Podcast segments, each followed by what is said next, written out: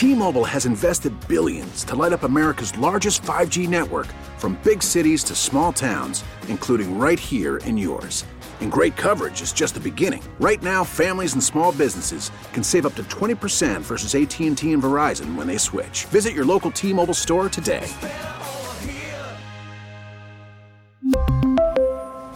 Plan savings with 3 lines of T-Mobile Essentials versus comparable available plans. Plan features and taxes and fees may vary.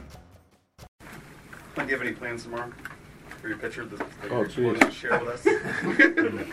No, no, we're going to play tonight's game and see where it takes us. We may have an opener, we, we may not. Got all kinds of intention. Sometimes they don't always map out. So What is the intention? You mentioned having intentions there. those are for me to know. We've got a plan in place. We'll try and follow. If it matches up, it matches up. I mean, that's what I got. Depends on the bullpen usage tonight, I'd imagine. that probably is something we're going to have to factor in. If we make every attempt to to do what we need to do out of the bullpen tonight, that eliminate some. Could eliminate some people. Might not. Somebody could pitch tonight and pitch tomorrow. We've done it multiple times this year. Archer's numbers last time weren't real good. What does he need to do better? Did you see some progress at all that maybe weren't reflected in the numbers? Yeah, there was. If you watch the game, he retired 10 in a row at one stretch and had as good a changeup as he's had all year and had a very effective slider one time. There's 10 in a row put down. The start wasn't good. The start complicated things. So aggressive from pitch one, uh, aggressive in the strike zone uh, from pitch one. Um, he does it, you know, it just needs to command his pitches and force the hitters the swings when he can get that fastball in play, it sets up the slider, it sets up the changeup. When the fastball's not in play and he's behind in counts, they're able to take better looks and lay off things. So that was probably the biggest complication for him last time out. And then I do believe there could have been some fatigue late. Um, he was one pitch away from, from getting out of the inning, and then it just kind of steamrolled from him. And what do you hope that Cervelli get, got out of the last five days off? That's why he's in the lineup tonight, Adam. We're going to see where where he can take it. Looking forward to it. What was his work like during that time? Uh, very good. I mean, the work, the work's work, but it's you know, hitting coach talking about BP and practice is like a pit, pitching coach coming in and telling me threw really good in the pen. Game time tells you where, where you are and you know what kind of progress you've made and, and where you stand. So the most important part is to get him back involved in a game situation and see how we worked on some things. We worked on some things. I think he found the time down very beneficial because they weren't spa days. They were extensive work days when he got there for the, the period of time and a bunch of different drills and uh, sequencing of some things, field work, cage work, velocity work, spin work. So, and now we'll see what uh, if we've got a an improved and a uh, a better uh, position in the box, a more competitive in the box position in the box. To see more of the guy we saw last year. In the past, you've liked three days down for guys in this type of scenario. Was this four because you could add the off day to it as well and get them five days off? That's what I was thinking when I looked at it, and no big deal. Three or four day game after night game. I thought Diaz could could carry the workload, and plus bundling four games for him was attractive to me as well. Rather than just the three that put some at bats together for him, he got to work with everybody on the staff, which was also important. Do, do the rigors of the position mean you almost need two? Better teams need, need, need two starting catchers. Oh, what was the first part of your Do the, question? rig, the rigors of the position. It sure does help. Um, there's, you know, there's the volume of games played for everybody is kind of decreased. Uh, I can though remember, you know, at times, yeah, the games changed. Carter caught 155 games. Davey Johnson went a couple weeks with me as his backup, and that's just absolutely crazy. That makes no sense whatsoever in any sense or form. But that's that's what he did to to add a pitcher at a time when he thought it was needed or something like that. I mean, um, he caught every inning. The game I played, I caught like six innings, and Carter came in for defense because we had a lead. So uh, he got a he got to hit pause for six innings. Now, as much as anything, there are more scattered starting times than ever before in the game of baseball, which complicates things to a large degree. It doesn't complicate it; just changes them. there are, we'll go on a road trip and we'll have eight different starting times in 12 games. So you get a 12 o'clock start, you get a 1 o'clock start, you get a 4 o'clock start. Now you get a 7 o'clock start.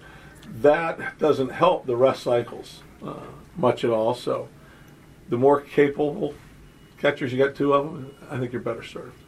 The pitcher staff has often talked about Cervelli, how much they trust him and like trust his signs. How good was it to have Diaz in, it, particularly with the opener on Saturday, having to see so many different types of pitchers within that one game? Well, the, the beautiful thing about, about Diaz, he's caught here before. There's a whole bunch of pitchers out there that have used, worked with him in the minor leagues and last year in the big leagues. Cervelli was absent from the lineup many times last year, a couple different circumstances. Diaz caught all the bulk of all those games. So there's experience in play. He's developed that. He's earned the trust. Um, it was just getting him back in play for his own benefit more than anybody else's because the playing time was delayed coming out of spring, somewhat of a shortened spring training. There weren't a lot of bundled games early for him, so this was important for him just as much as I think for the pitchers, just can, syncing up with him again. Clint, could you talk about Josh Josh Bell's success and and certainly not a surprise based on the potential what he can do, but how much confidence is coming into play right now? He's he's in that kind of a groove. Yeah, he's he's been a confident guy. There's a lot of other people that lost confidence in him, and I think he did a really good job of just not getting caught up in it. Um, he experienced a lot in two years, and as I shared with him last year, the 18th season could be the most beneficial for him in his career. And he thought that was an interesting slant on it. It's about what you're working. Where are they attacking you? Why are they attacking you here? What are they seeing? And then he settled himself down.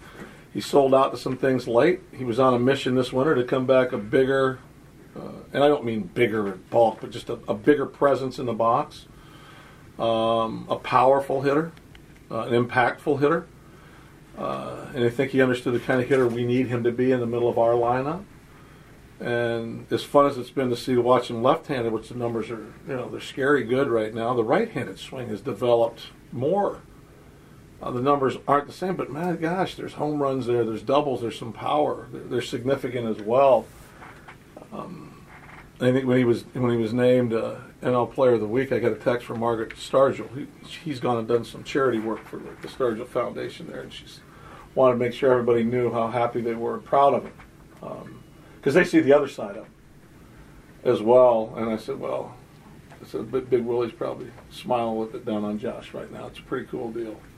Um, because Willie would have been one of the guys that would have had his arm around him and challenging him at the same time, because that's what Josh appreciates. I think he's he's not out for you to make him feel good when he's not doing well.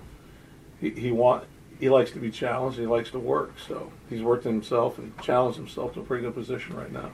When we saw this power out of him two years ago, but in what ways is he a more mature and a better hitter now than he was then as a as a rookie? I think he's just actually simplified some things. I'm not in his the mindset of trying to get all the answers from him. He's ready to hit when he's in the box, and I think he's more selective early. They happen to be throwing him more pitches that he thinks he can get to early than sometimes it's a, you know, it's kind of fun to watch. He's ready to hit. It's just not always a fastball. So whether his thought process is maybe he's sitting soft in some occasions, maybe he's just looking up, out, over, and everything's synced up for him where the fastball is going to say he's hitting left hand field, left hand, and the fastball is going to center field or left center field, and the breaking balls and soft stuff, those are the ones he's pulling. Um, I, I, do think it just goes back to really simplifying what he wants to do and how he's best served to do damage in the box. Um, he's been um, also very mature through his practice sessions. That not that hitters get emotional, but sometimes you can tell when they're practicing whether they're happy or not. And I always encourage them to take an unemotional BP. Take an unemotional BP. You're just getting loose. It's just timing. It's just putting a barrel on the ball. Just have some fun with it. And I do think there's more of that going on at all times right now. It's it's not miss hitting the ball and trying to figure out, well, that was wrong. What did I do wrong? No, it's like I miss hit a ball. I know how to hit a ball. I know how to square it up. I'll do it the next time. So. less less tinkering now? There's definitely less tinkering. That was pretty much we got to a really good place with that last September. In a stretch like this for the team with 15 games in, in 14 days, um, beyond the in-game strategy, are there things you try to do to keep the keep the guys fresh? Thankfully, it's, mostly at home.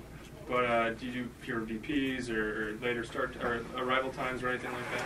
Did somebody tip you off on our road journey and how we handled that? No. Because that's it's kind of fun for me because we go on the road. It's the most important trip. It's 11 games. It's the longest trip. Now we get home. Now there's, there's another most important thing.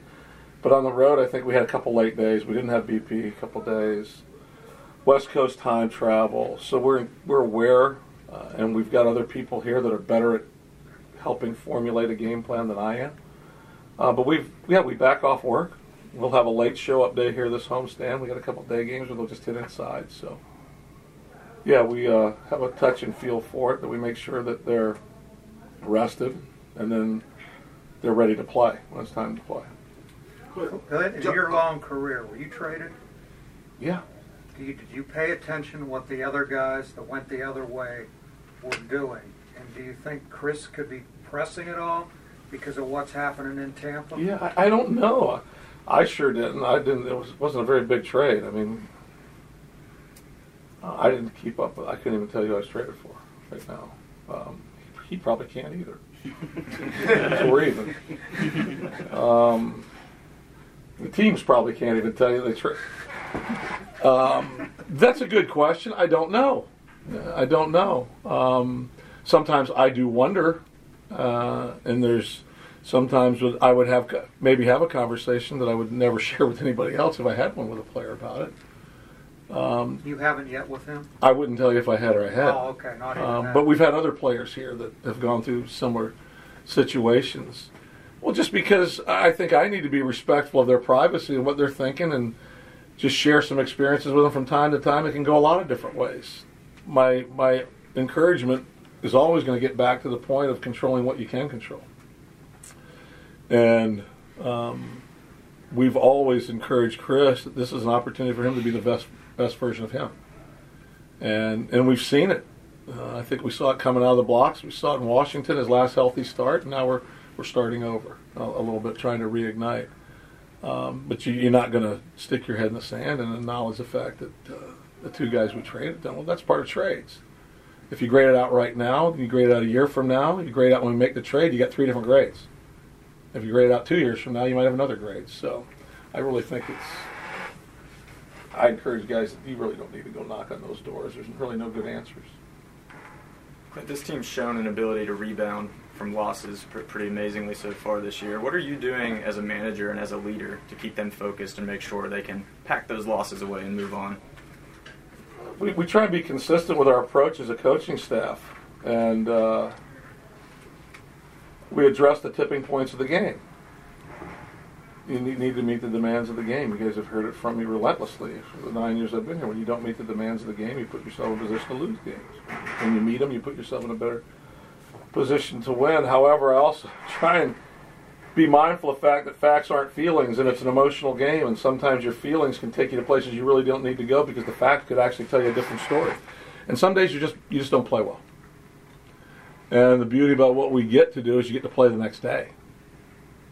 And in our society of the sport within we play, when you're playing every day, it only takes a couple days to wash away a bad memory and start a new good one. Um, and sometimes it's amazing what can happen in a week for what you're feeling like on a Thursday, and then you go feel what, what you're feeling the next Thursday. I mean, we got kicked pretty hard the last home game. We got kicked again the next night. What the guys felt after the, the uh, gosh, what would it have been Thursday night in, in St. Louis, compared to what they were feeling Sunday getting on the plane was probably a difference. And then as we go through Arizona, oh, you lose two, and you that's why it's crazy to, to, to just go with the flow of that game. I mean, okay, deal with it honestly, and then move on. You get an opportunity to get better the next time out. And our guys have really grasped that. Um, and as I've told them, you know, I'm, I'm proud of the work we're doing. We're pleased. We're not satisfied. We really need new phones. T-Mobile will cover the cost of four amazing new iPhone 15s, and each line is only $25 a month. New iPhone 15s? Only at T-Mobile get four iPhone 15s on us and four lines for 25 bucks per line per month with eligible trade-in when you switch. Minimum of four lines for $25 per line per month with auto pay discount using debit or bank account. $5 more per line without auto pay, plus taxes and fees. Phone fee at 24 monthly bill credits for all well qualified customers. Contact us before canceling account to continue bill credits or credit stop and balance on required finance agreement due. $35 per line connection charge apply. Ctmobile.com.